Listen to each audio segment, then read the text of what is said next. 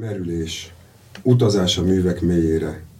Jó napot kívánok! Ez itt a Litera Merülés című beszélgetés sorozata. Én János Ilajos vagyok. A mai alkalommal Fabinyi Tamás Júdás az elveszett tanítvány című könyvéről fogunk beszélgetni. Meghívott vendégem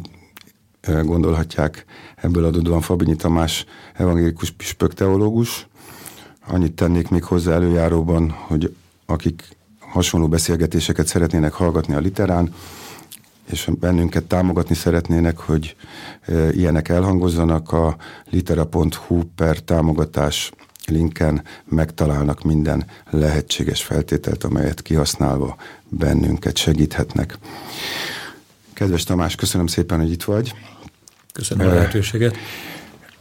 Elmondom előjáróban, hogy miért esett erre a könyvre a választás. Azért esett erre a könyvre a választásom sokoldalúan,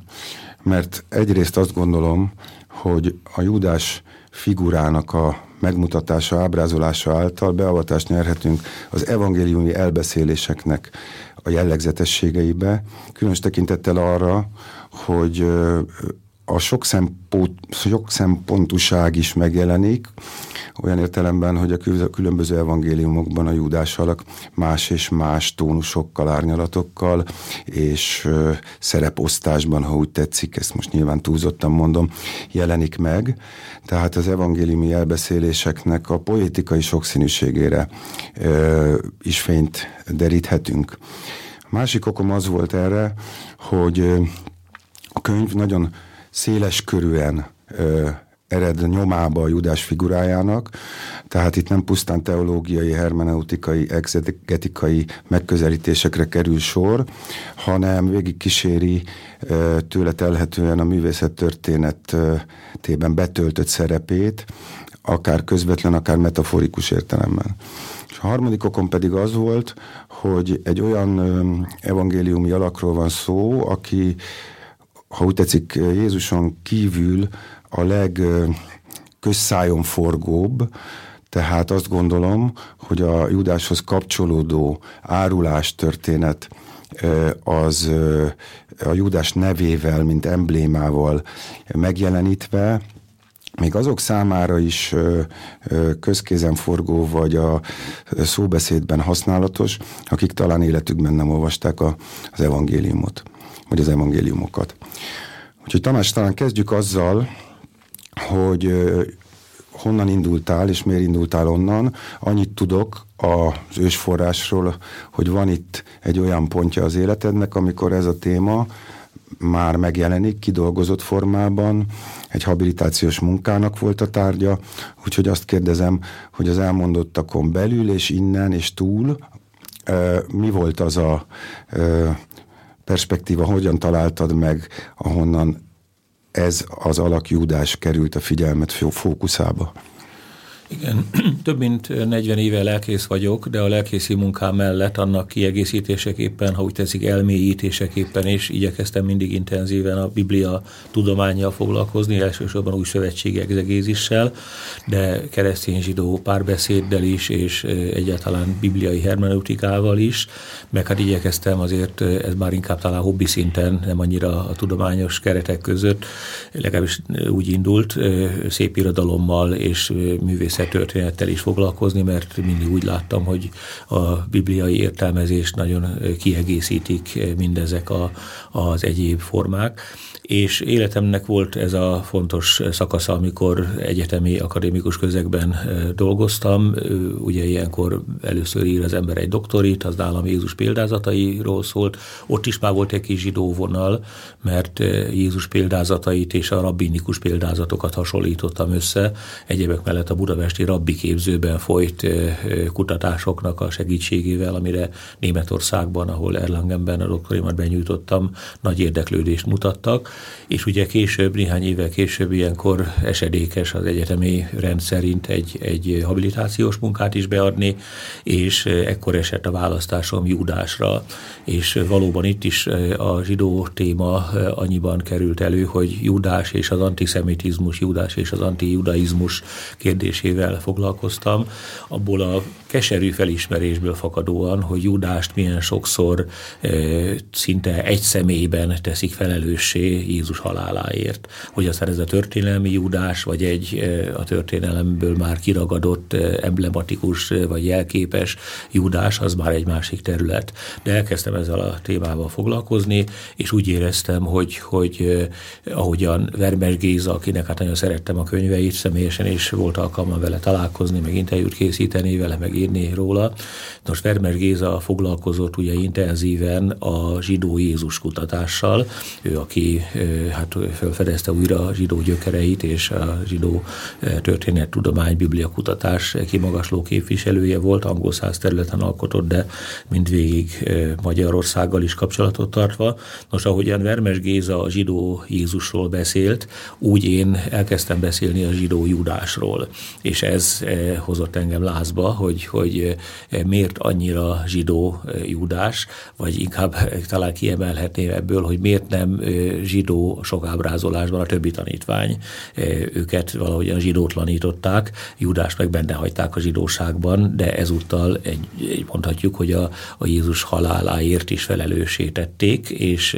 ez bár akkor nem csak Judást, hanem a zsidóságot is érinti, mint hogyha egy okot adna a keresztények számára bármiféle zsidó ellenes érzületre, mondván, hogy Judás és a zsidóság felelős Jézus haláláért. Külön handicapje, hogy megint profán legyek, a, a, az ilyeténképpen való elbeszélésnek, hogy ugye a Judás szóban és névben ugye ott van az az allúzió, amivel a zsidóság alkalmat ad arra, hogy, hogy, hogy, hogy kiemelkedjen, vagy azonosítható legyen ezzel a, ezzel a hát ha úgy tetszik, aztán az antiszemitizmusban átcsúszó megközelítéssel. Ezzel az etimológiai kérdéssel hogyan bántál? Természetesen foglalkoztam vele nem is csak Judással, hanem az Iskariótessel is, hiszen neki a teljes neve ez, hogy Iskariótes Judás, de maga a Judás valóban a magyar köznyelvben, de más nyelveknél is az egy abszolút bántó kifejezés és megalázó titulus.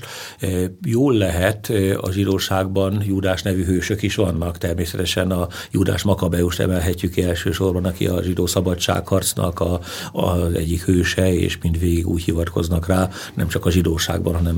kereszténységben is, és a művészeti ábrázolásokban is, operákban és máshol, mint aki abszolút pozitív példa, de Judás nevű szereplők máshol is vannak. Sokak a zavarba ejt, hogy az új szövetségben is van egy eh, Judás levele című irat, és eh, amikor ebből olvasunk, eh, akár Isten tiszteleten, akkor sokan zavarba jönnek, hogy te jó ég, Judásnak is van levele, mint Pálapostolnak és Péternek és Jakabnak. Természetesen ez egy másik Júdás, eh, hiszen Jézusnak volt egy ilyen nevű követője vagy tanítványa is. Eh, ez egy, ez egy nagyon gyakori név volt, és természetesen ennek a Júdás eh,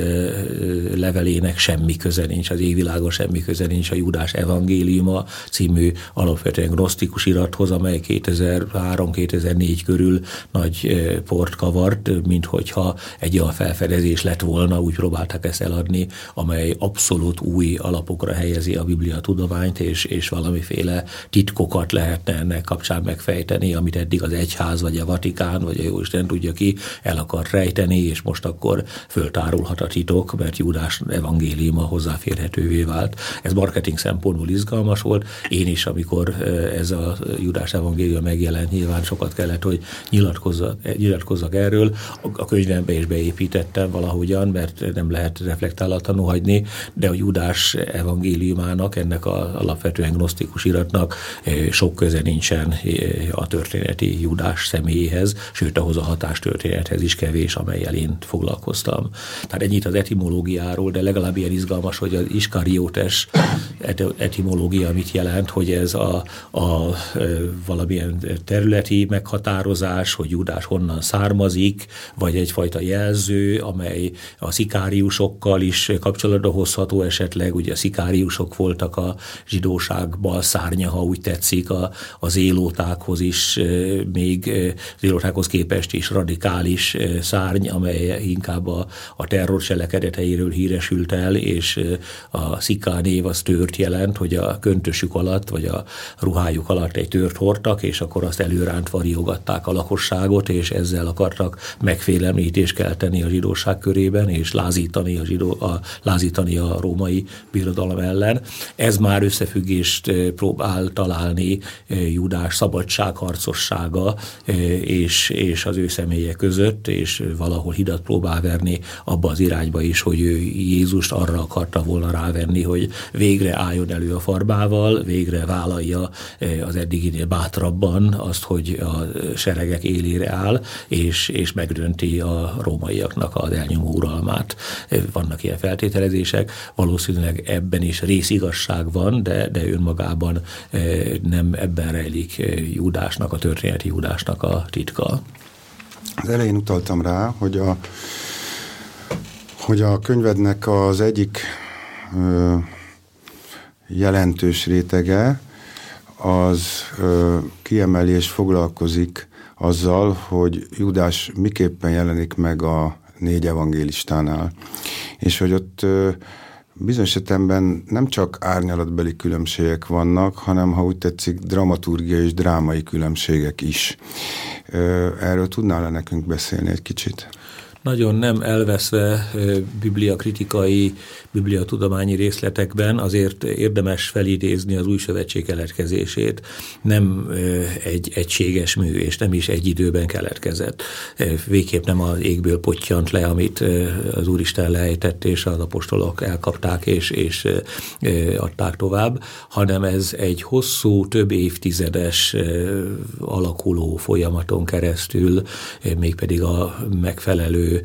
közösségekben formálódott szövegként, először orálisan, szóban hagyományozva, majd később író szövegként hagyományozva jutott el az olvasóhoz, illetve át a hallgatóhoz. De meglehetősen nagy távolság van a legrégebbi és a legkésőbbi Biblia írat között. Mielőtt a négy evangéliumra és azok Júdás képére utalnék, kronológiailag még korábban kell kezdenem Pálapostolnál. Pálapostol nem beszél Júdásról direktben, ellentétben mondjuk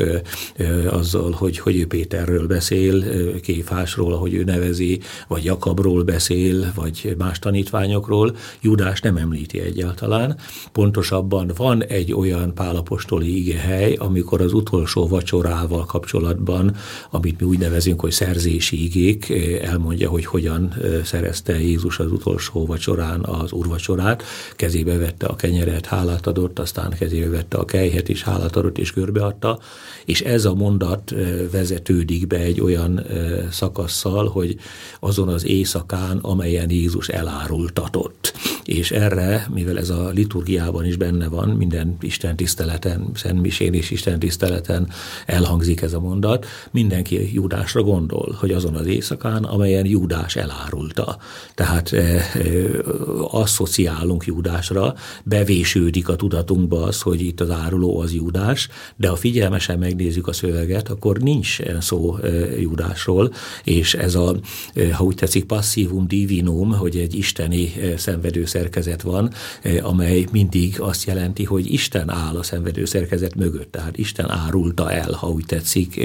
Jézus, de ha még pontosabbak vagyunk, akkor ezt a paradidómi szót is érdemes megnézni, ami az elárulás magyar fordításban szerepel. Ez nem elárulást jelent ott Pálapostolnál, hanem a paradidómi, nagyon egyszerűen egy, egy igekötős görög alag, azt jelenti, hogy átadni. Tehát azon az éjszakán, amelyen Jézus átadatott, nem Júdás által, hanem Isten által, és nem elárultatott, hanem átadatott, tehát két hiba is van ebben az értelmezésben, ha nem figyelj figyeljük az eredeti görög szöveget. Visszatérve a lényegre, hogy Pálapostolnál, tehát még nincsen szó Judásról. Ő nem érezte fontosnak valami oknál fogva, hogy az egész hatalmas teológiai rendszerét, amit pedig ő kialakít, azt Judással támaszza alá pro vagy kontra. Ellenben, amikor az evangéliumok keletkeztek, később már Pálapostól után, először a Márkhoz írt evangélium, vagy Márk által írt evangélium, amelyet ő alapvetően pogányoknak írt egyébként, akkor már szerepel Júdás, de még csak érintőlegesen. Tulajdonképpen nagyobb elítélő él és negatív konnotáció nélkül. A későbbi két evangélium, a úgynevezett szinoptikus evangéliumok közül Máté és Lukács már említi Júdást változó éllel, van, amikor már egy kicsit kritikusabban, van, amikor még mindig semlegesen. De aki igazán kritikusan szól Júdásról, az a negyedik evangélista, és a legkésőbb keletkezett evangélium szerzője, ez pedig János, ő pedig már kifejezetten a gonosz megtestesülésének látja, és láttatja őt, akibe belebújik az ördög, notabene éppen az utolsó vacsorán, a legszentebb pillanatban, ez a Judász kommunión, ahogyan később mondták, hogy a falattal együtt belemegy az ördög Judásba, és ezért mindenki, aki méltatlanul veszi Krisztus testét, az az ördöggel cimborál, és János evangéliumában vitatkozik Jézus sokat a farizeusokkal és az írástudókkal, és mondja nekik, hogy ti nem Ábrahám fiai vagytok, hanem az ördögnek a fiai, és ezt a Judást ugyanígy az ördög fiának nevezi, egyfajta ördög fi- fiókának nevezi az evangélium, és itt olvasok azt a mondatot, amikor Jézus a záró imádságában, a főpapi imádságában azt mondja az Istennel, mint egy imádságban beszélgetve, hogy senkit sem vesztettem el azok közül, akiket rám bíztál, kivéve a legtöbb magyar fordítás szerint a kárhozat fiát, és ezt Judásra szoktuk érteni. Itt, mintha Jézus ebben az imádságban a kárhozattal hozná összefüggésbe Judást, vagyis megfelelve a későbbi keresztény toposzoknak a, a pokolba taszítja, mint ahogy a Dante is ugye a pokol legmélyebb bugyrában láttatja Judást. Itt is azért érdemes elővenni az egzegetikai fegyvereinket, eszközeinket, mert milyen szó szerepel itt a, a kárhozat fia kapcsolatában. Itt a hűjosz tész apolleiász, ugye hűjosz az a fiú, az apollümi ige pedig azt jelenti, hogy elveszni. Tehát nem elkárhozni, hanem elveszni. És akkor nem a kárhozat fia, hanem az elveszés fia van itt, ami azért korán sem olyan súlyos állítás. Ha magyarban azt mondom, hogy veszedelem fia, akkor már egy picit talán átmenetet képezek az elveszés és a kárhozat között, de semmiképpen sincs még szó a pokolba taszításról, hanem arról, hogy Jézus úgy tekint egy tanítványára, vélhetően Judásra, mert ez valóban azért őrá vonatkoztat, őrá vonatkoztat az imádságban, aki talán, e, vagy biztosan elveszett. És ezért is adtam a könyvemnek ezt a címet, hogy Judás az elveszett tanítvány. De rögtön akkor ezt tovább is gondolom, mégpedig úgy, hogy Judás sorsát én párhuzamba állítom néhány hivatkozás igei és hatástörténeti hivatkozás alapján a tékozló fiú sorsával. A tékozló fiú is csak a magyar nyelvben tékozló fiú, az eredetiben ott elveszett fiúról van szó, mert az apa ezt mondja, ez az én fiam elveszett és megtaláltatott, meghalt és feltámadott. És az elveszés az az azért kevesebb, mint a tékozlás. És eh, ha a tékozló fiú, most nevezzük mégis így, elveszett, eh, és elszakadt az apától, és megjárta a, a poklok poklát tulajdonképpen, amikor a disznók vájúhoz jut, és, és e,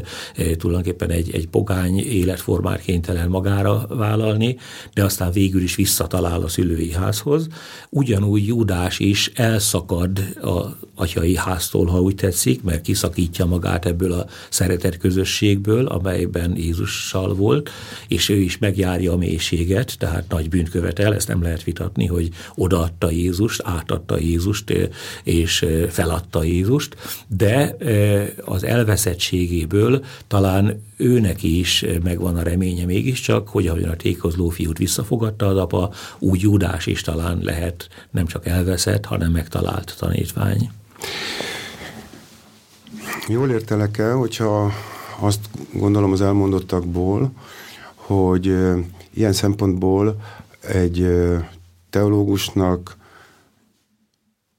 értelmezői lehetőségei vannak, egy lelkésznek, amikor egy szöveg helyett kibont, illetve választ értelmezői lehetőségek vannak, értelmezői lehetőségei vannak, Tehát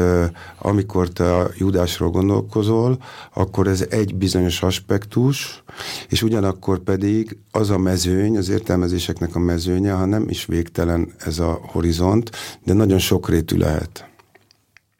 Tehát nincs ilyen értelemben egy kanonikus Judás kép mondjuk így a nálunk, vagy így mondjam, a evangélikusoknál. Talán még a katolikusoknál is van egy bizonyos uh-huh. mozgástér. Ők Igen. azért e, e, jobban e, felhasználják a szent hagyományt, és, és a biblia értelmezésben e,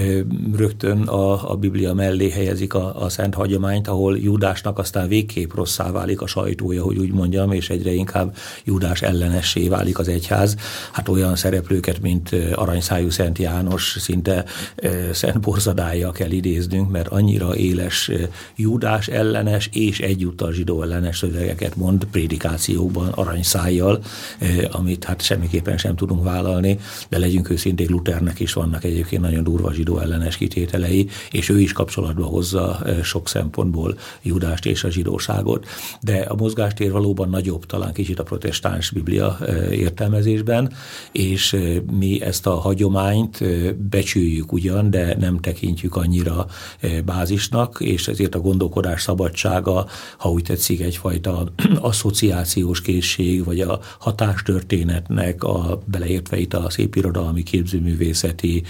színházi, passiójátékok és egyéb ábrázolásokat is ideértjük, és azoknak is, is teret engedünk. És az én munkámban ezek valóban elég gazdagon szerepelnek. Nagy élvezettel foglalkoztam a folklórral például, hogy Judásnak milyen folklorisztikus ábrázolásai vannak, vagy, vagy a magyar és a, a világirodalom, vagy akár a zsidó irodalomnak a judás ábrázolásaival, hogy hogyan mutatják be Kodalányi Jánostól kezdve Márai Sándoron keresztül, nem tudom, Pilinszkiig Judásnak a személyét, de nagyon érdekesek a zsidó szerzőknek a Judás könyvei is, akik sokszor talán engedve annak a keresztény antijudaizmusnak,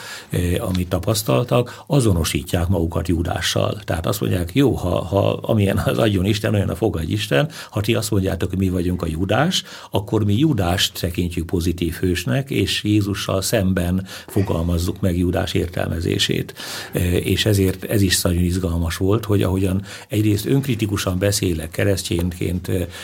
az antiszemita megnyilvánulásokról, és azt mondom, hogy meg kell követni a zsidóságot ezekért a, a méltánytalanságokért, úgy arról is őszintén kell beszélni, hogy van egy Toledo Jézsú nevű, vagy című irat a, a korai középkorból, amely nagyon élesen keresztény ellenes, és Judást tekinti pozitív hősnek, aki le akarja győzni e, Jézust. Aztán vannak tulajdonképpen semleges képek, ábrázolások, akár a, nem tudom, Jézus Jézus szupersztári menően, annyiban semlegesek, hogy, hogy nem foglalnak állást abban, hogy most zsidó vagy nem zsidó, egyszerűen csak a hős és antihős dramaturgiáját látják a két szereplőben, hiszen ez mindig izgalmas, hogy akkor válik válik igazán feszülté egy drámai helyzet, hogyha két nagy személyiség egymásnak veselkedik, és, és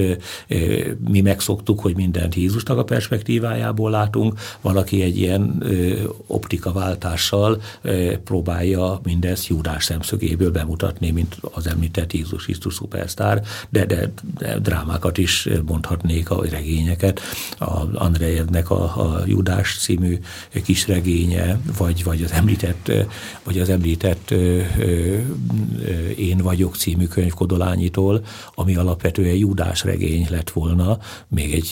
hivatkozásban ír is arról, hogy a Júdás könyvemen dolgozom, csak nem merte Júdásról elnevezni a könyvet, a címadásban inkább a sokkal vonzóbb én vagyokat választotta, mintha Jézus lenne a könyvnek a hőse, de igazából a, a dramaturgiai középpont az, az mindenképpen Júdás. Ebbe az irányba szeretnék még tovább menni, és azt egyébként gyorsan hozzáteszem, hogy a könyvnek a sokoldalúságát ebben a beszélgetésben sem lesz módunk maradéktalanul méltatni, de azért itt jelzem, hogy egy olyan könyvvel van dolgunk, ami nagyon-nagyon sajátosan komponált mű. Ugyanis azok a fölöttébb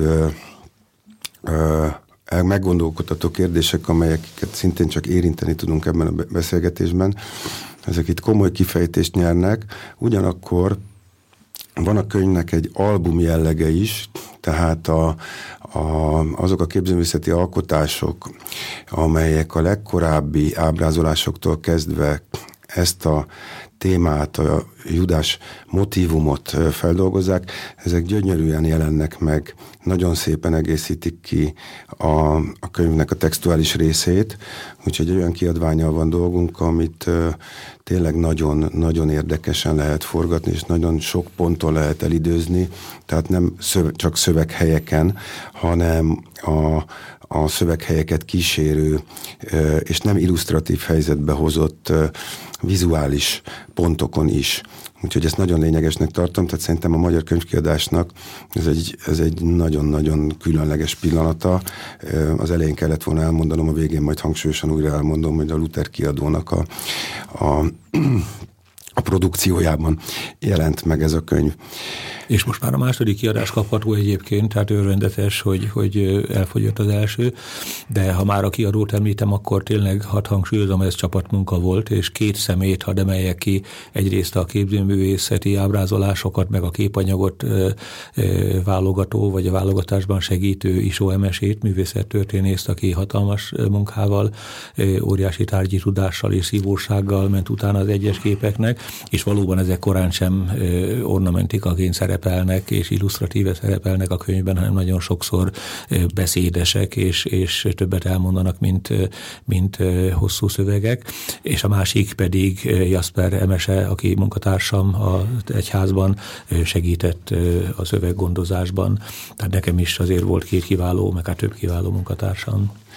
Így van, ezt én is mindig fontosnak tartom, hogy a szerkesztőket és a munkatársakat elmondjuk és megemlítsük egy beszélgetés során. De visszatérve az eddig elmondottakhoz, és picit bővítve a kíváncsiságomnak a körét, vagy a kérdéseimnek a horizontját, azért firtatnám ezt, mert a, az irodalom, az irodalomértés, és a bibliaértésnek a kapcsolatait szeretném még szűkebbre, illetve még tágasabbra vonni és venni, mert amiket elmondtál, az voltak éppen abba az irányba is mutat újra és újra, hogy, hogy egy érdekes határ ron is mozog a Biblia értés, még abban az esetben is, hogyha egy prédikációban jelenik meg. Gondolok itt egyébként a, a nagyszerű hermeneutikai füzet sorozatra is, amelyben ha valaki egy kicsit utat talál, akkor pontosan tudja, hogy mire gondolok, illetve egy nevet kiemelve mondjuk a Notrop Frájének a munkásságára, és ezekkel a művekkel és ezzel a névvel azt szeretném kiemelni, hogy valójában és filológia történeti, hatástörténeti gondolkodás értelmében a Biblia értelmezésnek az útja az nagyon sok ponton nyitott lehetőséget az irodalmi interpretációk számára is. És arról szeretném, hogy a judás kapcsán is, meg hogy egy kicsit általában erről szó essen, mert azt hiszem, hogy ez mostanában már inkább elsikkad, és például az irodalmi diskurzusokban nem igazán jelenik meg. Igen, hát a Biblia maga is irodalom, különböző formák, különböző irodalmi műfajok jelennek meg, mind a Héber Bibliában, a mi Szövetségünkben, mind az Új Szövetségben, és ezeket a műfajokat, irodalmi formákat természetesen ismerni kell,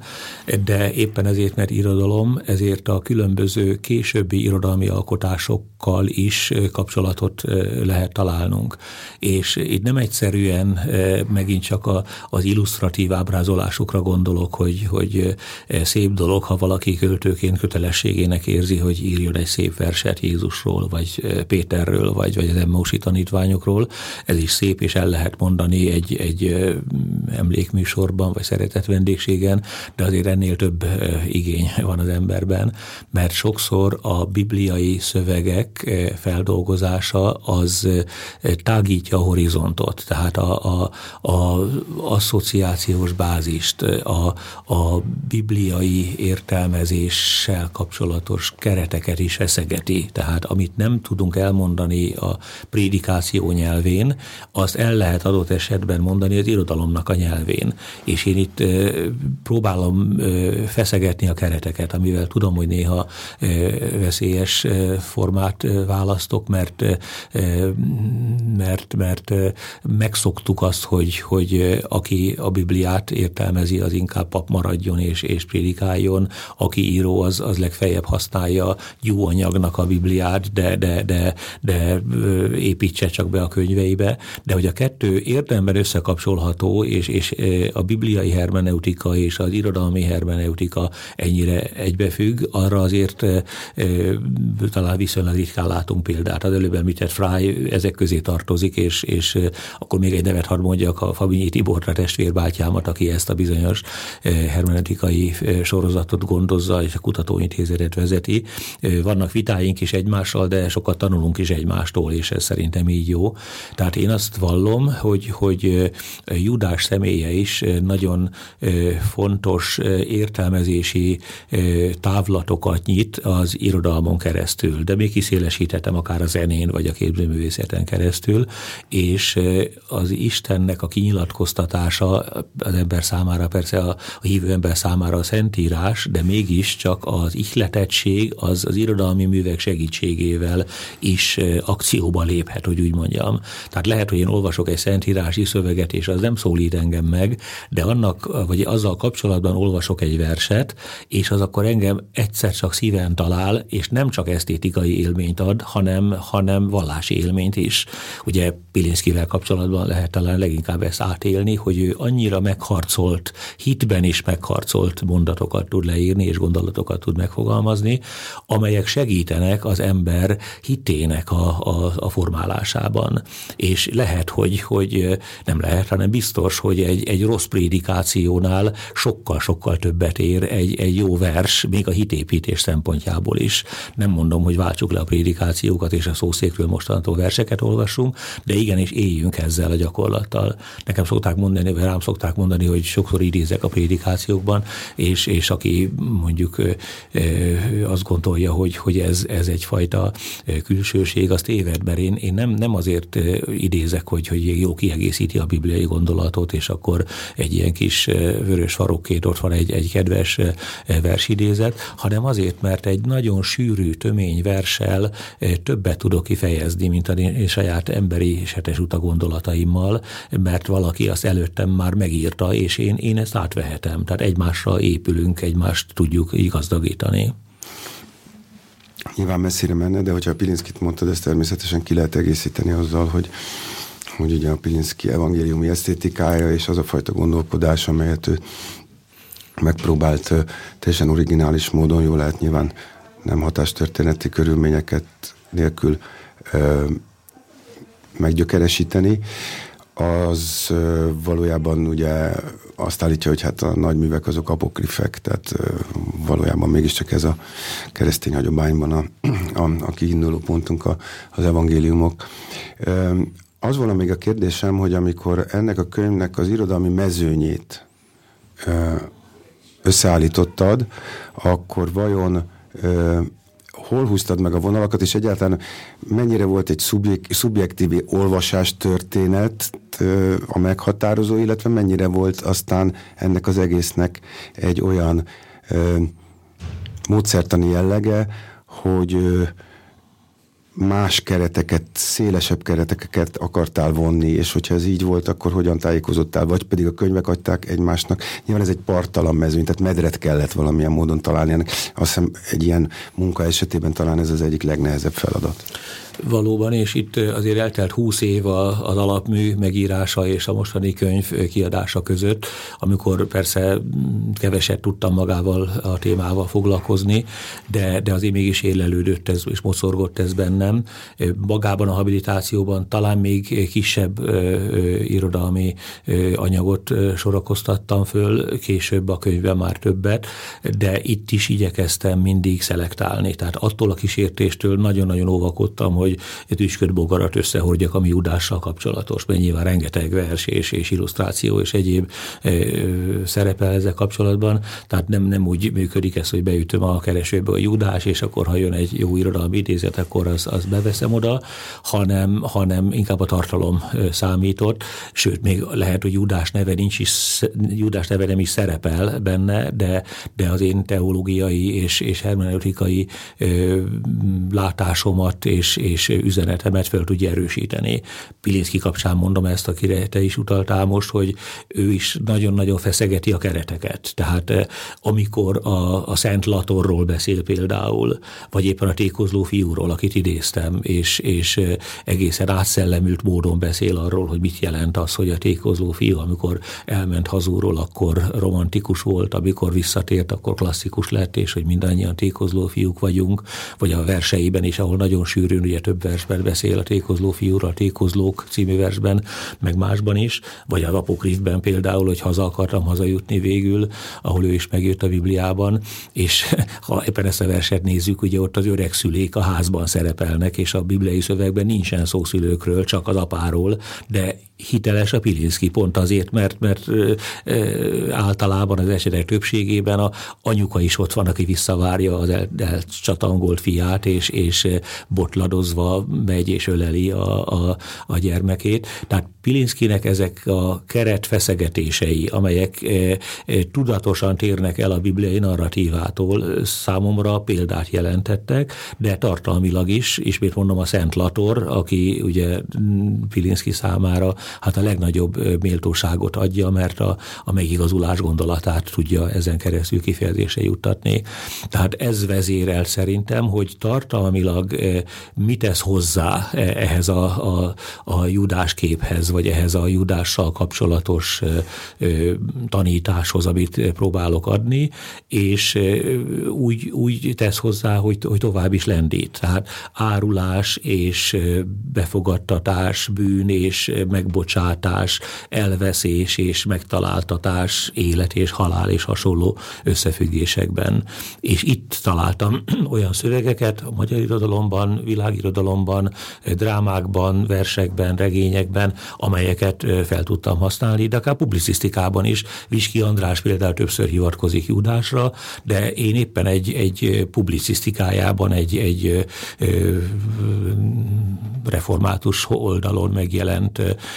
írásában találtam egy olyan Judás idézetet, amelyet örömmel használtam, mert ő ott valami olyasmit ír, hogy, hogy egyedül Judással tud mit kezdeni, a többi tanítványjal, ezzel a révült aranycsapattal, a többi tizenegyel nem tud mit kezdeni, mert ők a győztesek, és Judásban viszont a vesztest látja, és Viski András a vesztessel, a kilököttel, a kitaszítottal, az elbukottal tud azonosulni, és nem a győztesekkel. És Viski András itt ízig-vérig, bár ő református, de nem ez a fontos, a luteri teológia talaján áll, amelyik szembeállítja a teológia glóriát glóriét, a dicsőség teológiáját, és a teológia krúziszta, a, a szenvedés teológiáját. Tehát a révült aranycsapat, a többi 11, az, az, az csak elidegeníti az embert Jézustól is, és az egyháztól is és ennek a művészeti ábrázolása is ilyenek. Sok biblia pauperum ábrázolásban a 11 tanítvány az utolsó vacsorán, mint egy falangsz összezár, tényleg ilyen révült mosoly van az arcukon, és, és duzzadnak az önbizalomtól, és az asztal másik oldalán ott kuporog a még vizuálisan és egészen picinek ábrázolt Júdás, akit lenéznek, akit kitaszítanak, akit kárhozottnak tekintenek, és akkor mi azt tudjuk mondani mai keresztények, hogyha igazán az irgalmasságot akarunk gyakorolni, és nem a dicsőség oldalán a sikerek, a, a fürdőzés, a sikerekben való fürdőzés oldalán akarunk állni, akkor a szenvedővel, a kitaszítottal vállalunk közösséget, ez pedig Judás. Kedves Tamás, köszönöm szépen, hogy itt voltál velünk. Köszönöm a hallgatóknak, hogy a figyelmükkel megtiszteltek bennünket. Ez a Litera Merülés című beszélgetés sorozatának újabb epizódja volt, bemutatásra került Fabini Tamás Júdás az elveszett tanítvány című könyve, amelyet a Luder kiadó gondozásában jelent meg, és immáron, mint a Tamástól hallottuk második kiadásban fut, ha úgy tetszik a könyvesboltokban, ez nagy öröm mindannyiunk számára, úgyhogy ezt nagy szeretettel ajánlom figyelmükbe és a beszélgetéseinket is nagy szeretettel ajánlom figyelmükbe, és a literának a működését. Ha támogatni szeretnék, akkor a litera.hu per támogatás linken megtalálnak minden lehetséges feltételt ehhez. Még egyszer köszönöm a figyelmet, még egyszer köszönöm Tamás, hogy itt voltál, viszont hallásra mindenkinek. Köszönöm a lehetőséget.